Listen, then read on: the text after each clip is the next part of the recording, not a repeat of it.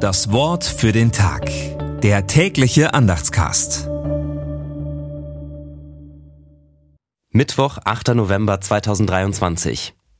Meinst du, dass Gott Unrecht richtet oder der Allmächtige das Recht verkehrt? Haben deine Söhne vor ihm gesündigt, so hat er sie ihrer Missetat preisgegeben. Hiob 8, 3 bis 4, Gedanken dazu von Adrian Marschner. Die Kinder Hiobs kommen selten in den Blick. Dabei ist das Nachdenken über ihr Schicksal herausfordernd. Es scheint, als seien sie bloße Verfügungsmasse bei den Schlägen, die Hiob zu Beginn ereilen. Andererseits opfert Hiob regelmäßig für sie, aus Sorge, sie könnten gegen Gott gesündigt haben.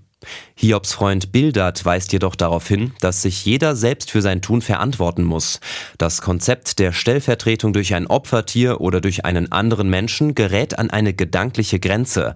Die neutestamentlichen Autoren haben sich dafür entschieden, diese Grenze zu überschreiten, indem sie in Jesu Tod am Kreuz Gott selbst stellvertretend für uns handeln lassen. Das Wort für den Tag. Der tägliche Andachtscast. Präsentiert vom Evangelischen Gemeindeblatt für Württemberg. Mehr Infos in den Show Notes und unter www.evangelisches-gemeindeblatt.de.